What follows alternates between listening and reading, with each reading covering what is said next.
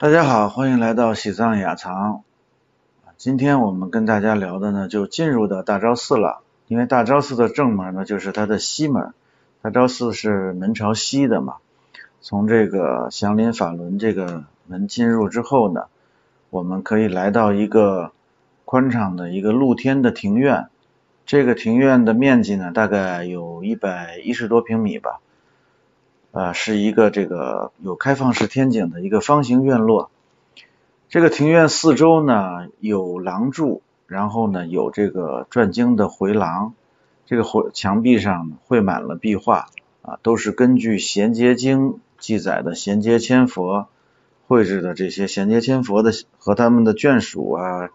各个菩萨的形象，所以这个地方呢被大家称为千佛廊。在十五世纪的时候，宗喀巴大师呢对大昭寺进行大规模整修的时候，呃形成的现在的这个样子。我们现在的地面，包括整个的呃转经道的这个地面，都是当时的乃东国的国王扎巴坚赞啊从这个拉萨北面的囊色蒙日山采的石头。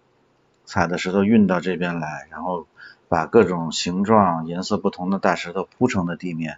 所以我们现在目前在这个地方的呃地面还是当年十五世纪的这个地面。这个小小的庭院呢，它在历史上非常有地位的，因为当年的宗喀巴大师在公元一四零九年的元月初一到十五，他为了纪念释迦牟尼佛用神变。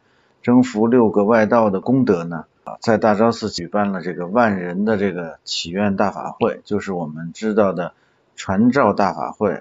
那到了公元十七世纪呢，五世达赖喇嘛呢，把这个法会呢延长了二十一天，并且呢增加了一项内容，就是格鲁派就在这个地方通过辩经考取格鲁派的最高学位拉让巴格西的考试活动。这个传统一直延续到二十世纪六十年代。千佛廊充满了各种各样子的神奇的传说。下一期呢，我们按照这个佛教的传统，顺时针的介绍一下。